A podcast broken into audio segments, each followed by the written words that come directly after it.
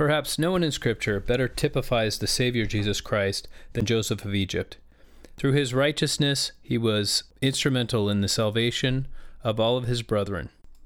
At the same time, the events of Joseph's life would prove prophetic in another way as well, as one branch of the house of Israel, separated from the rest, would receive revelations which would eventually come to accrue for the salvation of all. That's a prophecy we see fulfilled in the Book of Mormon. I'm Mark Holt, and this is Gospel Doctrine.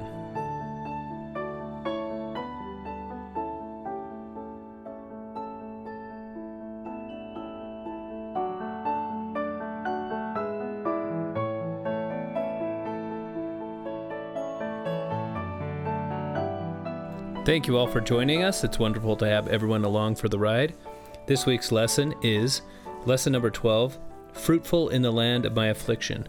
The scriptures covered are Genesis chapters 41 through 45, the story of Joseph in Egypt.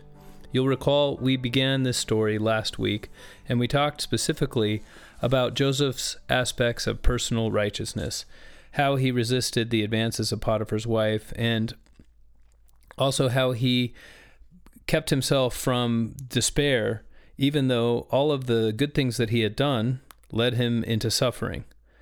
That's an important lesson, and I encourage you to listen to it. But this week we're talking more about the larger aspects of Joseph's life and what they what they mean to all of us and what they what they symbolize in the history of the nation of Israel, of the people of Israel, in the spiritual history. And uh, as an introduction into what I mean by spiritual history of the people of Israel, let me let me foreshadow a little bit what we're going to be talking about in a couple of months when we study Isaiah. So one of my favorite uh, topics when we're talking about Isaiah is a, is a lecture that I call the six antecedents of Isaiah. Now you may recall from English from junior high school English that an antecedent is what you later refer to with a pronoun. So an antecedent is the noun, and then the pronoun is what that refers to. So if I say John went into the store and he bought some pears, then John is the antecedent. Now the the six antecedents of Isaiah are I, I call them the antecedents because quite often Isaiah uses pronouns in, in a very Old Testament way, and uh, a lot of different prophets do this, but um, the he Isaiah is probably the most prominent of it. It's probably the most notable noticeable in Isaiah, and for that reason, a lot of people find Isaiah very hard to understand. But if you understand that Isaiah uses these antecedents almost interchangeably. So when, uh, for example, when Isaiah says, "And he grew up before him as a tender reed," we don't know who he's talking about when he says he. And the truth is the re- the reason we don't know what he's talking about is because quite often Isaiah himself isn't just talking about one particular person or antecedent. Sometimes he's talking about actual events in his own life. Uh, I'm not going to give away too much of that lesson now, but sometimes he's talking about the Savior. Sometimes he's talking about the spiritual history of the nation of Israel. In other words, uh, we have things like the creation, we have the, the story of Abraham, and then we have a story like uh, Joseph going down into Egypt and his family following him, and then the Exodus where they return, or the fact that they have to fight for the land of Canaan, they have to walk over the river Jordan. All of these things are important events in the spiritual history of the people of Israel, and they have their parallels in our own spiritual journeys. They also have their parallels in the lives in the life of Christ, and they have their parallel. So we all have our own spiritual journey but we also have an eternal journey, the journey of our eternal progression, or what you might call the plan of salvation. And all of these things, Isaiah moves almost without boundary between them, and sometimes he's talking about several at once. And the interesting thing about the story of Joseph is that it has multiple implications for almost all of these antecedents. And that's why I think it's so fascinating. Isaiah is uh, was mentioned personally by Christ in his appearance to the Nephites, and he said, Great are the words of Isaiah. And he didn't give that distinction to too many other prophets. He did also mention Malachi. But Uh, so Isaiah being great among the prophets is similar to Joseph being great among the prophets for how he lived his life, perhaps not for the writings that he that he passed down, at least not the ones that have survived into the present time, but certainly for the life he lived and the stories that we that we can tell about him. Uh, he was one of the greatest of the prophets and arguably the most like Christ. Um, and we'll, I'll give you just a few examples as we as we get further into the story. Before we go any farther, I'd like to remind everyone if you if you'd like to ask questions about and I don't care if your questions are about a lesson that's already passed. I'd be happy to go back and review something if you were unclear or if you just uh, I, I failed to cover something that you'd like more information on. And if I don't know the answer, I'll research it before I begin the, the podcast. And um, anyway, those questions, please email to the show at gt at gospeldoctrine.com and I will respond to those on the air. Please leave your first name and your city. I'd be happy to respond to those. Also, we're interested in increasing our listenership. We have I I know that I have now more listeners than I've ever had in a single classroom. And that's that's very wonderful for me because my entire goal for doing this podcast every week and it is a sacrifice is to bring greater scholarship about the Old Testament and all of the scriptures as we go forward into all of your lives and into my own life. That is the entire reason I'm doing this. And the more people we can reach, the happier the happier and more fulfilled I, I will be about that goal. And it it really it I don't feel like I'm doing this about me. I really feel this calling to to teach the scriptures and to increase our level of understanding in the scriptures as Latter-day Saints. So please help me share the podcast by leaving your five star review on iTunes. And also every week I I put out a post about that week's episode on Facebook. If you're on Facebook and you have Gospel Doctrine, like us there, share the post, and that way your friends will see it in your feed and, and they can find the podcast and, and worship and study along with us. Okay, enough about that. Uh, let's get back to Joseph. So you'll remember we left Joseph in prison, and he had just interpreted the dreams of two of the prisoners, the butler and the baker. And the butler, he said, In three days you're going to be returned to Pharaoh's service. And to the baker, he said, In three days, uh, you're going to have you're to be returned to Pharaoh in another way, and he's going to take thy head from off thee. And they both of those things came true. The one was killed, and the other was returned to, to Pharaoh's service, but forgot about Joseph until Pharaoh had a couple of dreams in the night.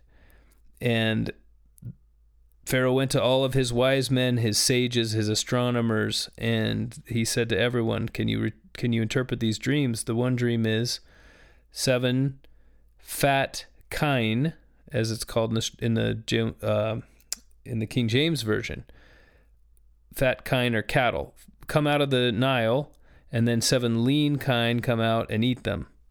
And then seven ears of corn, as it's called in the King James Version. But these are, they didn't have corn. In, uh, in King James, the word corn meant grain, and it's probably wheat. So when they say ears of corn, they probably mean sheaves of wheat, or kernels of wheat, or grains, or, or stalks of wheat. Seven ears of corn, thick ears of corn, abundant, were devoured by seven uh, very emaciated ears of corn. And Joseph, so then the at that point, the butler remembers Joseph and says, I, I knew this guy in prison. Uh, oh my gosh, I can't believe I forgot this, but he interpreted my dream and then it came true. Let's go get him. Pharaoh sends for Joseph, and Joseph appears before Pharaoh and gives him the interpretation of the dream. And he says, first, one thing he does that's very notable here, and uh, it's important, it's worth mentioning because uh, anyone who ever fails to do this is in grave danger, and I'll explain why. But Joseph says, No, the gift is not in me, but God will give Pharaoh a peaceful account. Or I can't remember the exact words, but God will give Pharaoh a peaceful story. And later on Moses in the in the wilderness the people are saying hey we're thirsty we're dying and Moses said what should I should I hit my stick on the rock and bring water out for you now? And he takes credit for what he's the miracle that he's about to perform. And even though uh, God, or shall I make shall I make water come out of the rock? And in the past, he's been able to do it just by commanding it, but this time he has to smite it with his staff. And God is chastising Moses for his pride. And in fact, this this episode of pride is later given as the reason why Moses is not allowed to enter the promised land with the children of Israel, but instead he's taken at the age of 120 years. And you'll find these humble examples throughout the scriptures where prophets and men of God and women of God they list God as the cause of all of their gifts rather than trying to take credit for anything themselves. And it's important to understand what our spiritual gifts are. These things bring great satisfaction to us as well as extending the blessings of God to those around us. But it's also important, as Christ did, to give credit where credit is due, and all of our glory in our lives should go to God because ultimately all of our gifts are spiritual gifts from God. So Joseph provides a wonderful example of that, but then he then he does give the interpretation of the dream and he says, Pharaoh, these seven fat kine are seven plentiful years you're going to have in Egypt. And the same thing with these ears of corn, these sheaves of grain, they're going to they're going to be seven plentiful years and then you're going to have 7 years of famine. And the famine will be so terrible that everyone will forget all of the plenty they had. It'll all be gone. And so Pharaoh, I'm giving you the advice, find a discreet wise man and put him in charge and send him out to take up the fifth part of everything that's produced in all the land of Egypt and st- get yourself a food storage program because you're going to need it very soon. And because Pharaoh was the one, I imagine the Spirit of the Lord was at work as well, but because Pharaoh was the one who had the dream, and and we see an example of this later with Nebuchadnezzar and Daniel uh, because the ruler was the one having the dream, he was willing then to follow the interpretation that the prophet offered. And Pharaoh is so impressed by Joseph's uh, demeanor, we can assume, and his wisdom in interpreting the dream, that he immediately promotes him to the rank of second in all of Egypt. So right away we have a very important parallel. First of all, uh, we already we already had some parallels in the events that we discussed last week. Let's talk about now some of the parallels between Joseph and Christ. First of all, uh, he was the most beloved son of his father, and some of these parallels don't don't specifically refer to Joseph, but actually uh, all of the patriarchs. And we talked a little bit about why the younger son was often preferred above the older son, or what should have been the birthright son. So let's talk a little bit about that again. Joseph, the most beloved son of his father, but in fact, Abraham, Isaac, Jacob, Joseph, and Ephraim, five patriarchs in a row, and all of the and all of the patriarchs from the time of Abraham, and in fact, Abraham's the first patriarch that we hear of after Noah, and the first time that birthright becomes an issue. So, all of the patriarchs to the end of the book of Genesis, none of them are the oldest son. Every time, the, the very important cultural norm of the birthright son is abrogated. And why is that? That in itself is a type of Christ. Because who was the firstborn son of God in the history of the world, according to the book of Genesis, the book we're reading? Adam.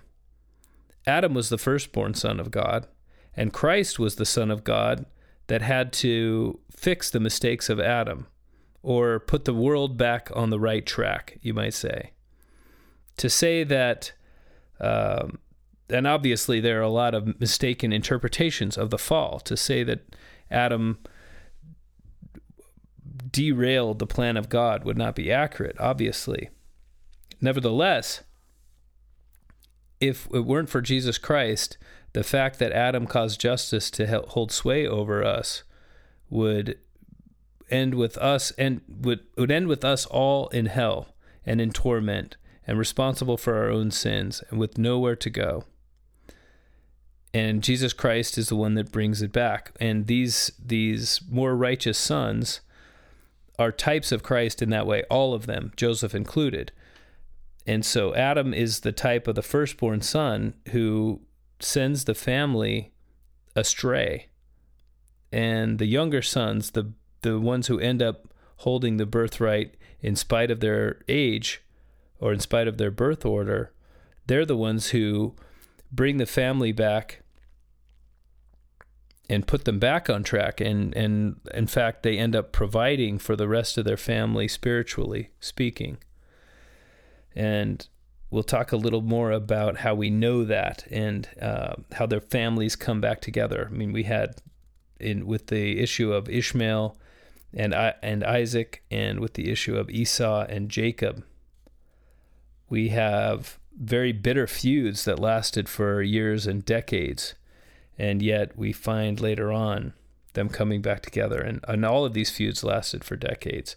And Joseph and his brethren, that was another example. Even though the brethren thought Joseph was dead, Joseph knew that his brethren were alive. And so in his mind, this uh, he may not have known whether they were, still wanted to kill him if they ever saw him. And so this feud was continuing. So it's an interesting it's an interesting pattern that pattern that has repeated several times, which is the feuding brothers who hate each other for decades and are separated by land and by time, and they can't talk to each other. that separation is what Adam brought upon the human family. It's known as spiritual death. And he, he brought it first upon himself when he was ejected from the garden but really, we all brought it upon ourselves when we chose to came to earth, come to earth. We we elected to be separated from God. We chose that the law of justice would hold sway over us. And in our ignorance, further, we sinned. Now, we didn't have to. Jesus Christ showed.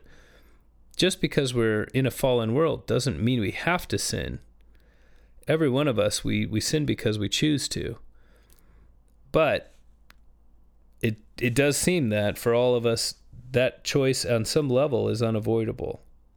So we separate ourselves from our family, from our father, from the from the good things of our posterity, the blessings that God has promised to our line, to our lineage.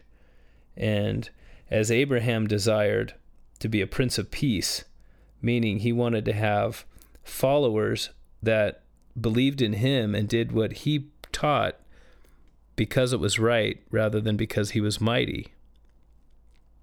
That's the same way that all of these these younger sons, the non-birthright sons, that's the same way that they become the birthright sons is by yearning to be princes of peace. And obviously they're all types of the true Prince of Peace, who is Jesus. He was also expected to reign because of might, and instead he became a Prince of Peace. He wasn't a Prince of War, he wasn't a Prince of political power.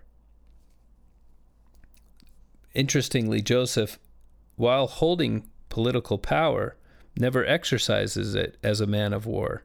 He's not a ruler of violence. And even though he is second to Pharaoh, Pharaoh puts him in charge of something as mundane as gathering food into a storehouse. And that ends up being the salvation of all. So, very quickly, and I'm sure you've all heard this, or you will hear this in your lessons on this topic, I'm going to list some of the similarities between Joseph and Christ, the events in Joseph's life, and the events in Christ's life. And then we're going to talk about why it's important that we study them because just to understand that there are similarities uh, doesn't really necessarily have any meaning. So we'll discuss why that why these why these similarities do have meaning. First of all, Joseph was hated by his brethren, and Jesus was hated by his brethren, the Jews. Joseph was sold or betrayed by those who were closest to him be, for the price of 30 pieces of silver, which at that time was the cost of a male slave. Because I'm sorry, Jesus was, because Joseph was 17, he was also sold for the cost of a male slave, which was 20 pieces of silver. But had he been an adult, it would have been 30. Jesus began his ministry at 30 years of age. Joseph was released from prison at 30 years of age. Jesus was betrayed by Judas.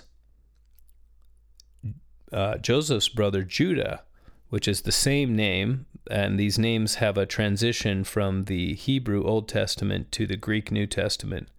But Jesus was almost undoubtedly, as we as we've come to know in the last few years, was undoubtedly speaking Hebrew.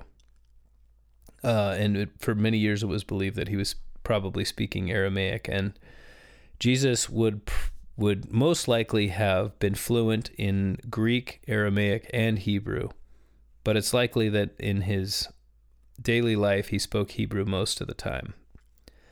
Um, and so the name Judah would have been the exact same. The name of Judas would have actually been pronounced by Jesus as Judah, or, and that's the anglicized version. We're not even saying it right.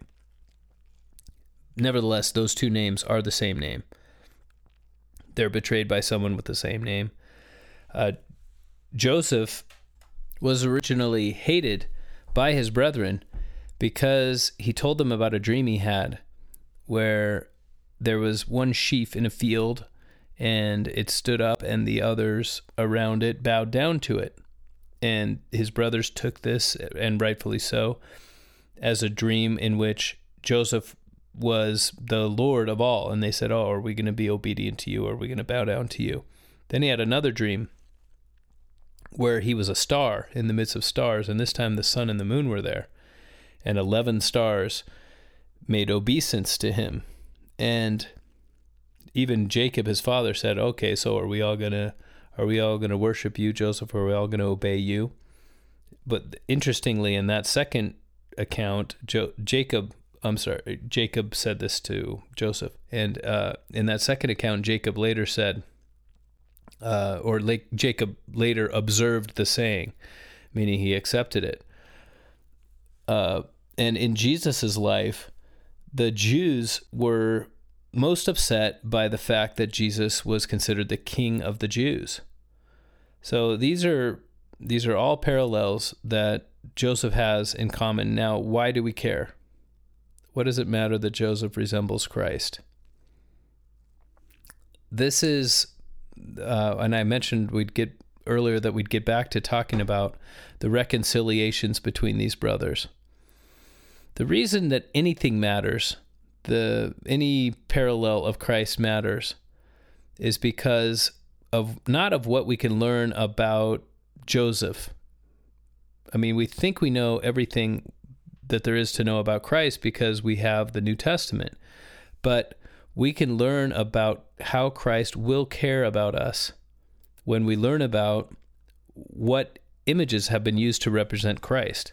And and I'll tell you and this I'll tell you why in this example.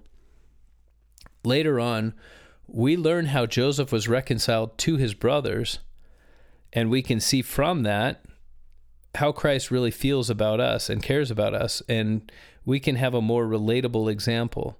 So often we think about Christ, and the question comes up what would Jesus do? We face a, a choice in our lives. What would Jesus do? Sometimes that's an easy question to answer. There's a choice between whether we should be kind to someone or be selfish. Well, Jesus would be kind. But sometimes we ask that question, we think, I don't know, Jesus knows everything. So in this particular case, my problem was I didn't have enough information and so I acted wrongly. And that's just one example. There are so many times when we, we can't figure out exactly what Jesus would have done. And in those cases, it's often helpful and, and very beneficial and can even be life altering to have a more relatable example, somebody who's human, like Abraham, a father, you know, has experiences that we can all relate to. Anybody who's had a son, a beloved son, and and maybe there are people out there who have a son that they worked almost as hard to get as Abraham worked to get Isaac. And so imagine how that person would feel reading the story of Abraham and Isaac. He'd really be able to relate to how God the Father would have felt in watching his beloved son go down to earth. And the same thing is true here when we when we read the story of Joseph and we see the reconciliation, the story of how his brothers came back to him and eventually did bow down before him. Then we can understand what it how our savior feels about us and how silly our mistakes actually are and the reasons behind some of the mistakes we make. So first of all, the famine comes, the 7 years elapse. Joseph makes good on his job, which is to store the food. And there's plenty of food in the storehouse. Then the famine hits, and it's such a terrible famine, and it hits all of the nations round about that everyone comes to Egypt to buy grain. No one else knew about the famine. They haven't been putting up stores of grain. But it says, the scripture says, in Egypt there was bread. And Jacob, in fact, hears about the fact that there's bread in Egypt from hundreds of miles away and sends his sons. Now, to understand how important this event was, first of all, every one of, not everyone, but many of Jacob's sons by this time are grandparents. So, not only does uh, Jacob have great grandchildren, but but he's sending he sends ten of his twelve sons on this long, several days, even weeks journey down to Egypt to get the grain. And uh, the, in this culture, one's sons could be considered his entire wealth. So Jacob sends all sends 10 of his sons on this errand to get grain. It shows how important it is. Joseph recognizes his brothers, but it's been 22 years roughly since they've seen him. And he was 17 when they put him into this pit. And so they don't recognize him, but maybe it was the Spirit of God, or maybe it's just the fact that he knows they're alive and they don't know that about him that allows him to recognize them. And you could maybe consider his actions next to be cruel but there are there is more than one interpretation of what happens. He decides not to reveal himself to his brethren. And he asks them some questions. Okay, who are you? Where are you from? I think you're spies. You've come to see how vulnerable our land is. Um, we know from knowing the end of the story that they're not still out to get Joseph, they're just here for bread. But if you think about this from Joseph's point of view, he doesn't actually know that his brothers are still uh, inclined peacefully toward him. Now, I don't imagine he's afraid for his life anymore. They don't have a reason to kill him, or do they? I mean, maybe they still would want to kill him because now they they were threatened by him before when he was just a younger brother, and what he had to threaten them. The the thing that that really set them off was this coat that he wore. His father made him a gift of the coat of many colors, and it's actually uh, there are Jewish traditions, and and you may have you may remember in previous episodes, and especially with when I've had Bry Cox on as a guest, we've talked about the midrash. There are traditions in Jewish oral history where this coat of many colors was actually the same coat that uh, that Jacob received from Esau when Rebecca dresses her son Jacob up in in Esau's good clothing. It, it, one translation of that verse would read coveted clothing, and the history of that birthright. So so birthright is not just the blessing and the double portion of goods. It can also mean that you receive certain heirlooms and there are even people who believe that this was the original coat of skins made by Jehovah and given to Adam and passed down through the generations and worn by the mighty hunter Nimrod and and it came down through Abraham and Isaac to Esau and stolen by Jacob or appropriated or sold by this might have been what Esau sold to Jacob for his pottage. And that's why even though uh, Esau had sold his birthright, he still was expecting a blessing because the two things were separate. In any case, uh, I, I like little digressions like this, but we'll end that one there. Uh, in any case, Joseph had this this coat that represented his father's great love for him and his favor, and that was enough to set his brothers off. And so now that he really does have more power than them, he might have been thinking it w- it wasn't necessarily cruel for Joseph to play this trick on his brothers because he might have been thinking, what if they what if they want to kill me even more now because now I really am in a position of power over them.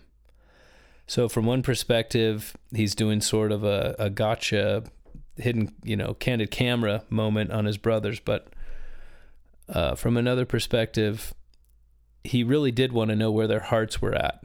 So he starts asking them questions about their family, about their father, and he notices Benjamin isn't with him. And Benjamin is Joseph's only full brother. So he says, Where's your do you have any other brothers? They they mention Benjamin and Joseph makes a demand. If you don't bring your other brother up here, I'm going to keep one of you. And he keeps Simeon he, he first threatens to keep them all but one, but then he changes his mind and keeps just one. And he says, If you don't bring your other brother up here, then I'm going to know that you're spies. So they, but he does sell them some grain. They go home and they leave poor Simeon there. And eventually the grain runs out and they tell their dad, Jacob, they say, We've got to he sends them back down for grain and they say we cannot go without benjamin he told us if we were to show up without benjamin if, if we were to look on his face again without our younger brother then he would kill us jacob does not want to part with his only remaining son from his favored wife who had died many years before and so it takes a lot of convincing but eventually he does allow benjamin to go and again when they arrive joseph pretends not to know them and he gives them gifts, but he, and this time he meets with them privately. He has a meal with them, invites them over to his home, and he sells them more grain at a very good deal. And then he sends them off, but he but he puts a a precious cup from his home into Benjamin's sack, and then he sends his servant after him. And the servant says, uh, how could you treat my master so poorly? The servant's part of the trick that that uh, Joseph is playing on him. How could you treat my master so poorly? And you know you've stolen the cup, and they say, "Oh, whoever has that, let him be killed." And then it turns up in Benjamin's bag, which is exactly where Joseph put it. And so they're all really scared. They come back, and at this point, Judah says, and Judah was the one who told Jacob. When they originally brought Benjamin down to Egypt, Judah said, Look, Dad, I will guarantee his safety. If anything should happen to him, you can blame me forever. No matter what happens, I will make sure Benjamin comes back to you safe and sound. So, Joseph says, and and Joseph, I imagine Joseph feels sympathy for Benjamin because as soon as Joseph was gone, Benjamin became the son of the favored wife. And Joseph might be worried for Benjamin's sake. He might have thought to himself, uh, if they treated me this poorly, then perhaps they're they've been treating Benjamin poorly all along. So from this perspective, I, I can really see where he's coming from because he wanted to know are they gonna are they gonna let Benjamin die? And if they do, then they don't deserve my forgiveness. So he's testing them. This is the what I this is my interpretation of what's happening. And Judah, the very person who originally said, Let's sell Joseph into slavery, Judah comes to Joseph and says, Rather than keep, and, and Joseph threatens to imprison Benjamin, and Judah comes to him and says, Rather than keep Benjamin, why don't you keep me? My, my father lost one son already. This is his favorite wife, the son of his favorite wife, and there's only one left. And if something should happen to Benjamin, his father's gray hairs will bow down with sorrow into his grave. In other words, it would kill my dad. And therefore, please put me in prison instead. Now, you anytime you want to know that you want to be sure that the Old Testament is trying to teach you something about Christ, pay attention to when somebody asks someone else, do this this thing that you were going to do to this person, do it to me instead. That is a very Christian, a Christ like thing to do. is to say, Let the penalty be upon my head. And Judah has really changed, and Joseph can see it.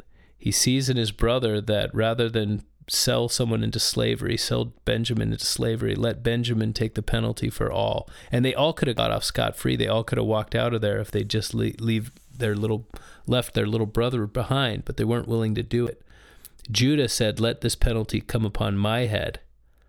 And that was when Joseph knew that his brothers had really changed and that if he should reveal himself, he wouldn't be gaining 10 enemies. He wouldn't be reinviting 10 enemies back into his life but he really had 10 brothers again. And at this point, he can't contain himself anymore. And he reveals who he is. He reveals his deception to his brothers. And then he gives them a ton of gifts and he says, You have to bring my father down here. And I'm I'm the second in command in all of Egypt now. Well, you'll be taken care of. And so that's what happens. He he sends wagons and he sends supplies and he sends grain and he sends livestock and they go and and Jacob is convinced by all these things and he almost collapses with shock when he hears that his son Joseph is really alive and I can imagine I don't know exactly when he found out it doesn't say in the scriptural account when he found out what happened to Joseph I can imagine how angry he was but it seems that he did eventually forgive his other 10 sons and he travels down to Egypt with them. And the famine is still in full swing. So you can imagine how happy Pharaoh is with Joseph at this point. Had those seven years gone by and then no famine come, I imagine Pharaoh would have been pretty upset that Joseph had been a swindler. But after the famine arrived and people from hundreds of miles around are all coming to Egypt to buy bread that only they have. I imagine Pharaoh was giving Joseph anything he wanted. And in fact, uh, the Jews at this point become a victim of their own success because Pharaoh says to Joseph, or the, uh, the, the victim of Joseph's success, because Pharaoh says, Give your family the best land there is to have, Pharaoh's own land, the land of Goshen. And uh, Jacob brings his 70 descendants all into the land of Egypt and they settle in the land of Goshen and they become very wealthy and there's not a lot of grain or feed or water for livestock at this point. In fact, in the last 2 years of the famine, everyone has spent all their money. The money has failed and money no longer is of any value to buy food. Food is far more valuable. So anyone who has animals left, they come to Joseph and they say, okay, rather than money, we're going to buy food for ourselves with all of our livestock. And Joseph is willing, he still has food to sell and he sells it for livestock. And then in the final year of the, of the famine, they have no food, they have no livestock, they sell their land, and all of the land, all of the animals, and all of the food are in the hands of Pharaoh, all of the seed grain.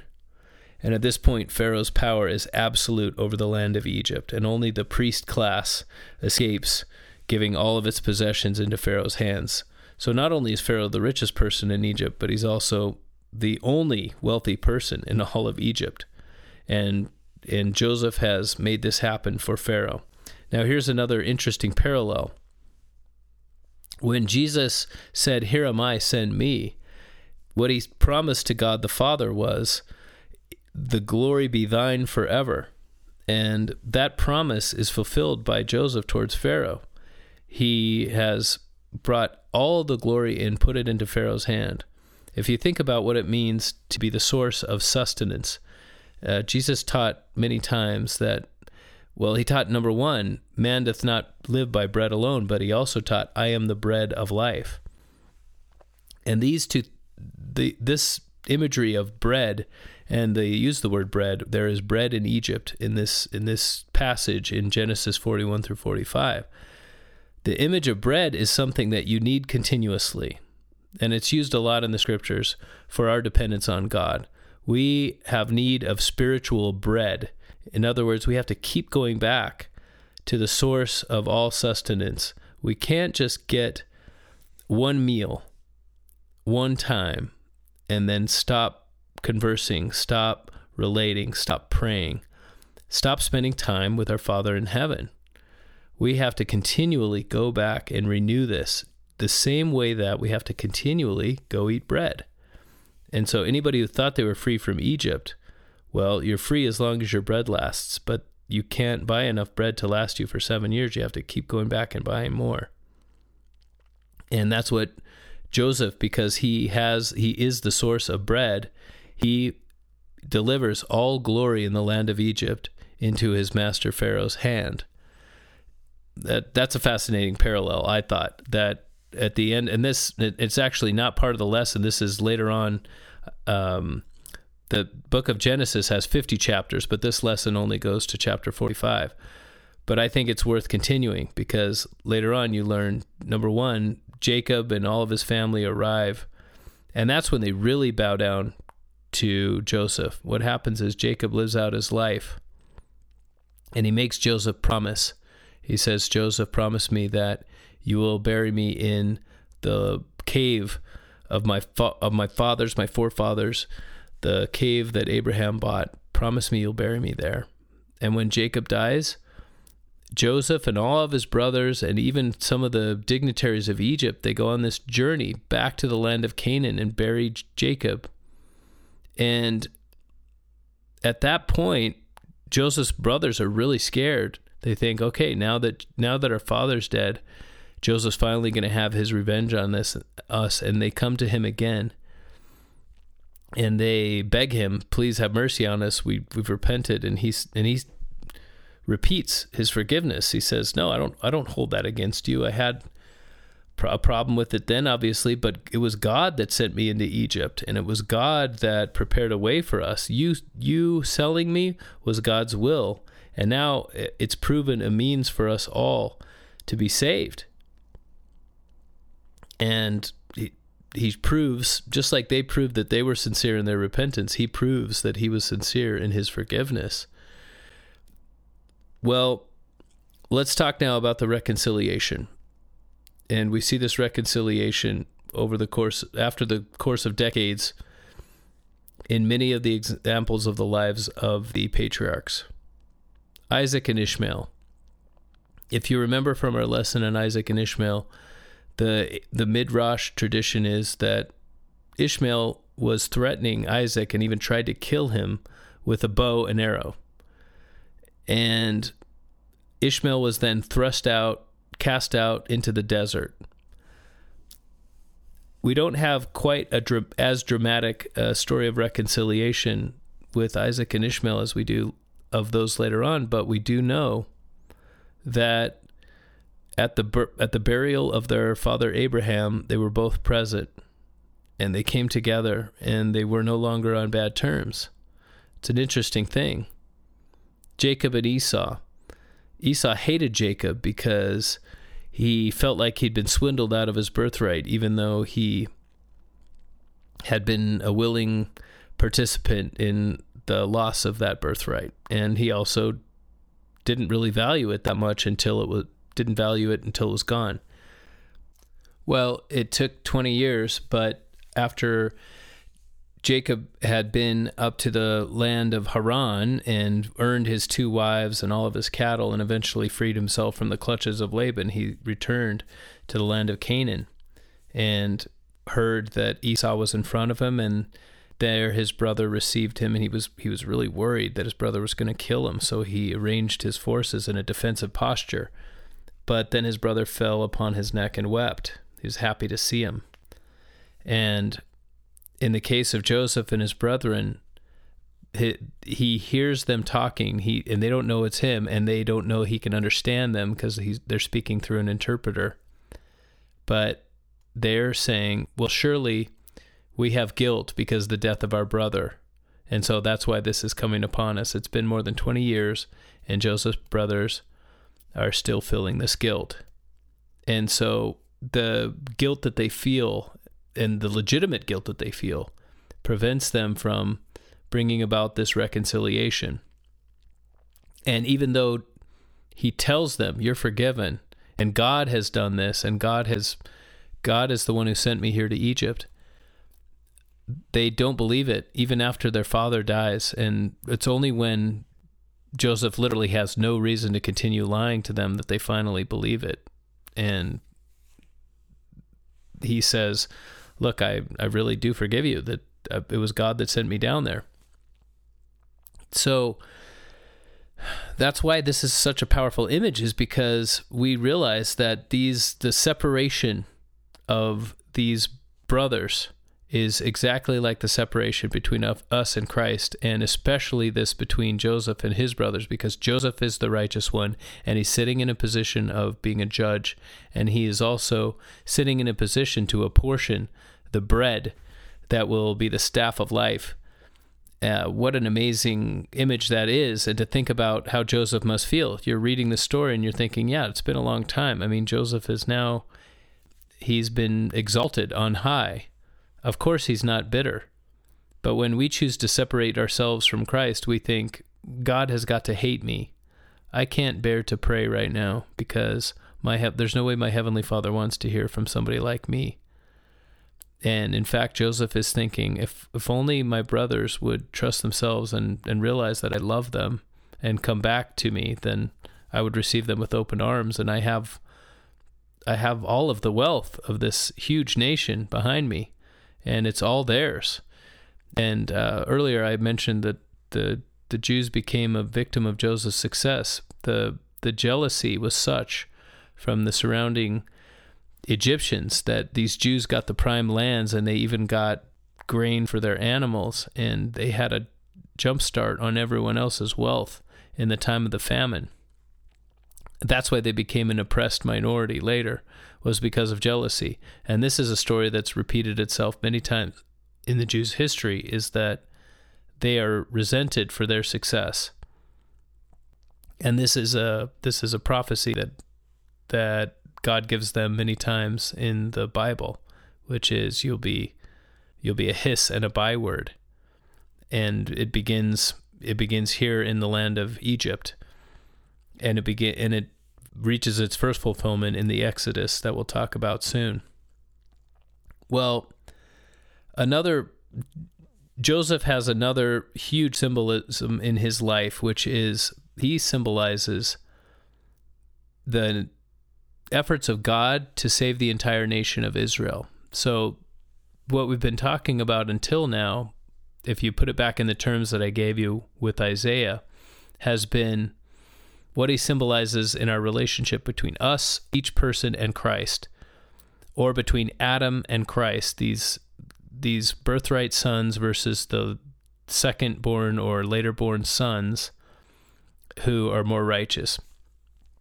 But now we're going to talk about something in the spiritual history of Israel, which is that Israel keeps sinning and falling away from God, but then one branch of that is broken off and the pe- one people is separated, the people of Lehi. Lehi separates himself from Israel, and unbeknownst to the rest of Israel, of, the, of his entire people, is taken to a different land. And there he flourishes and has an entire relationship with God and receives many revelations, receives a wealth of information about the plan of salvation. And years later, the the lost brothers, the ones that were left behind, they hear about this and they go unto him for salvation and bow down to him. Well, that is what happened or will happen with the Book of Mormon. So, first of all, Joseph Joseph's separation from his brethren is is much like Lehi's separation from Jerusalem. And in fact, Lehi discovers in the brass plates that he is of the tribe of Manasseh. He is one of Joseph's descendants and then they're taken to a land of promise, a land that is valued above all other lands, where Joseph is sent down to Egypt, the one place that there's going to be grain once this famine hits.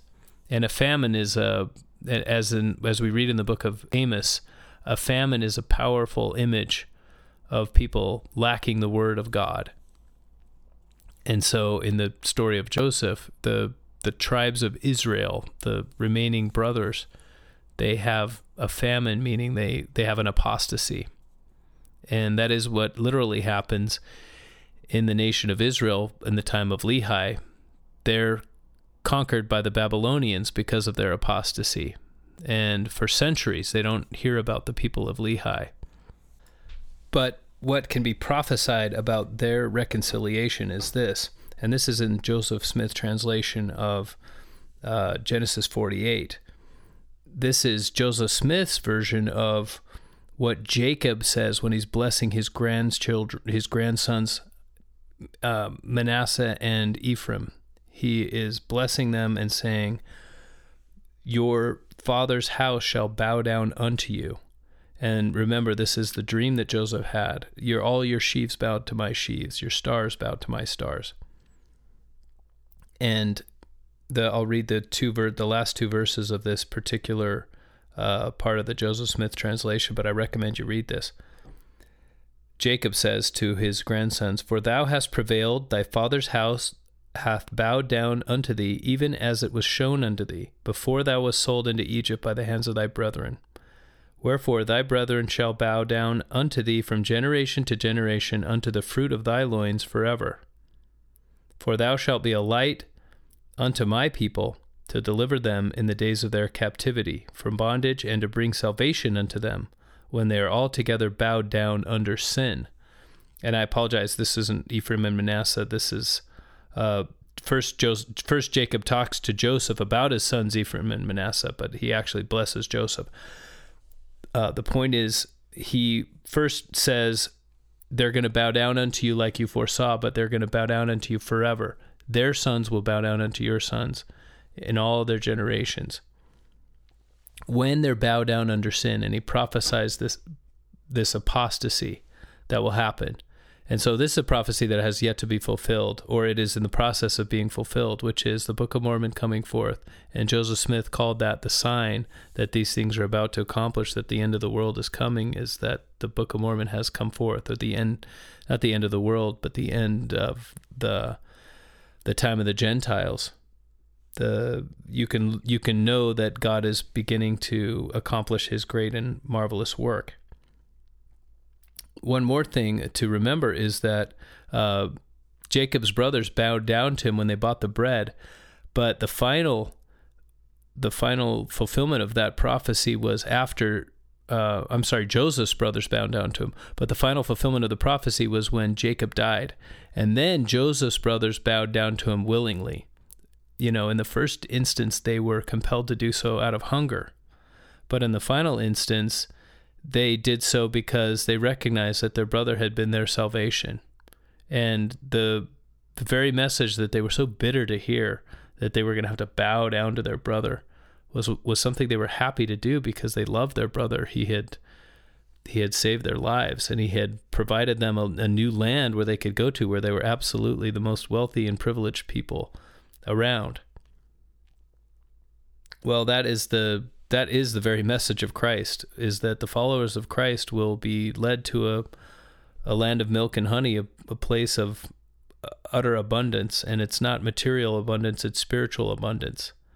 And you can know that there are two fulfillments of this because when jo- when Joseph had the original dreams, one was earthly, one was these sheaves, something agricultural. And the other was an image that we remember, if, if you recall from our second lesson, from the book of Abraham. Now, Abraham used the, or Abraham received the image of stars. And first, God talked about the intelligences, and there's intelligences that have different varying degrees of, of intelligence. And then he says, there are stars that vary in glory. And the implication is clear that people and stars are co eternal, and that if you can look at the glory of a star, then you're beginning to comprehend the glory of a spirit. And that is why one of these is temporal and one of, is spiritual. One of Joseph's dreams has a temporal fulfillment. You're gonna you're gonna free your brothers from bondage by going down to Egypt and and foreseeing this famine, but you're also gonna free the the entire house of Israel from the bondage of sin, as we read in the in the book of or in, in the JST of Genesis 48 when they're when they're under this yoke of bondage of sin, you're going to free them from that as well. So that's the spiritual fulfillment. And that those two fulfillments are prophesied by those two different types of dreams. One is sheaves, one is stars.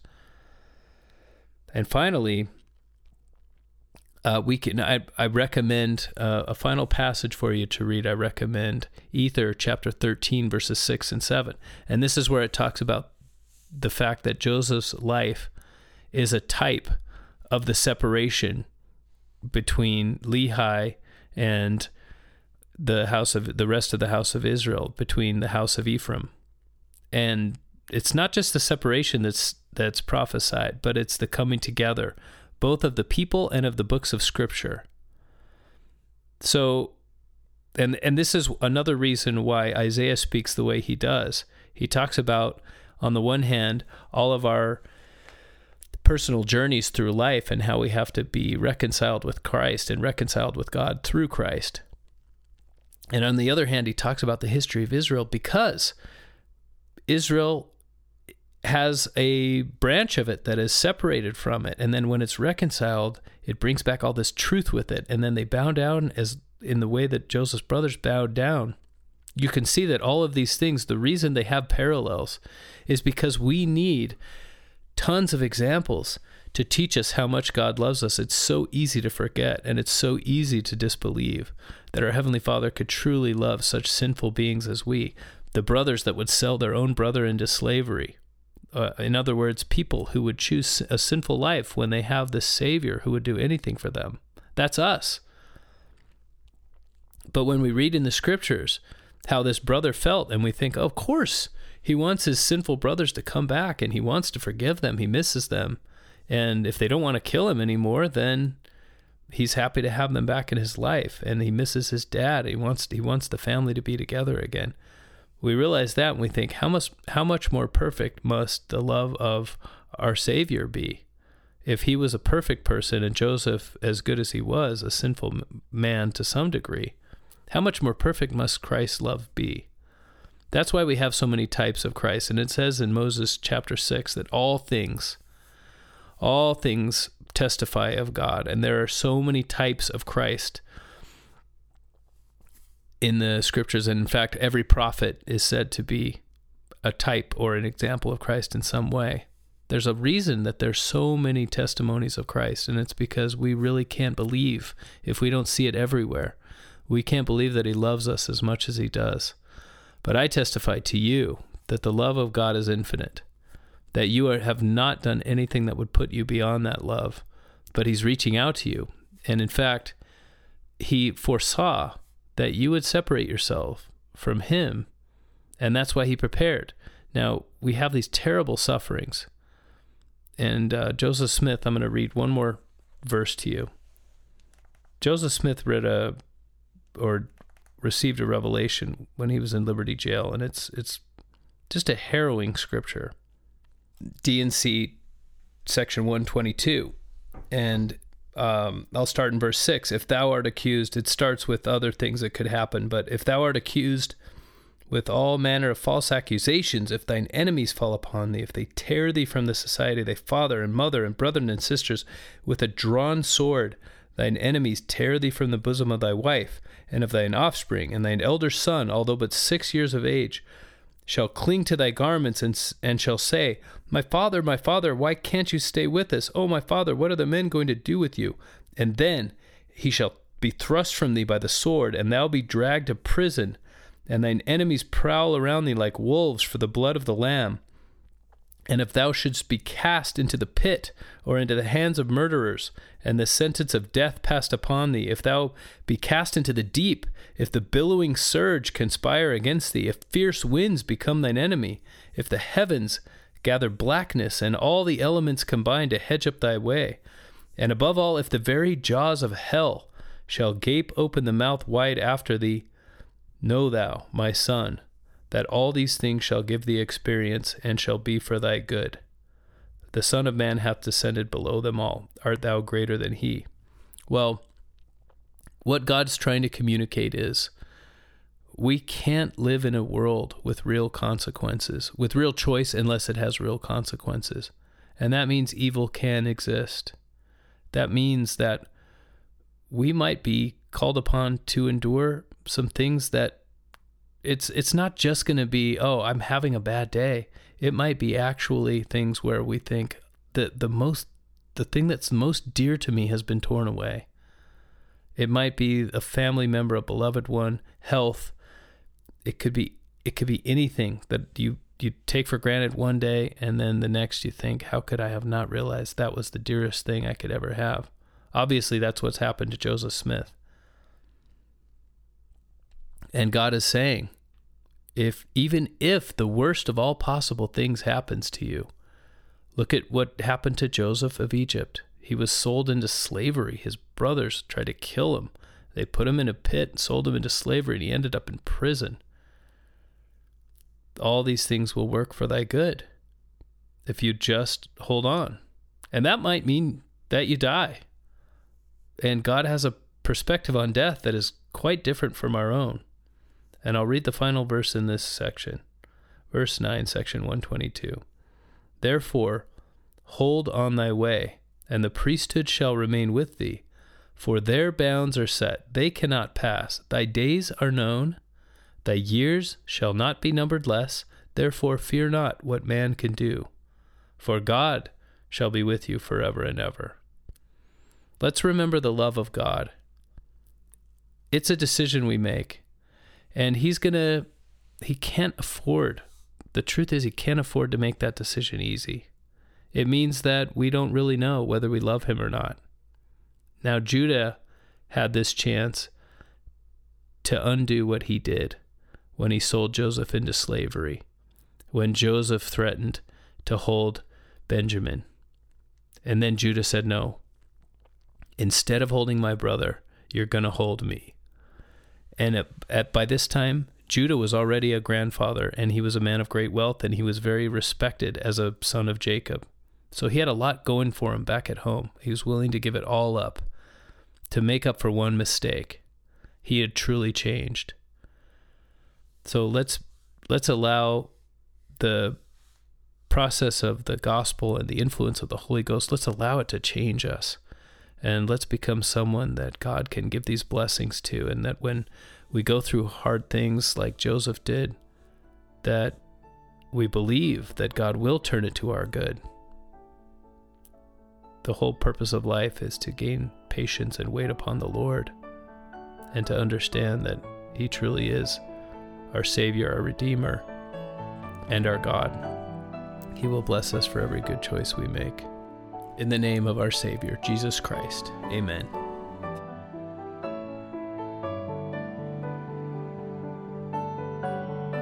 This has been Gospel Doctrine, a nonprofit podcast hosted and produced by Mark Holt with bumper music by Kendra Lowe. Gospel Doctrine is not affiliated with nor endorsed by The Church of Jesus Christ of Latter day Saints.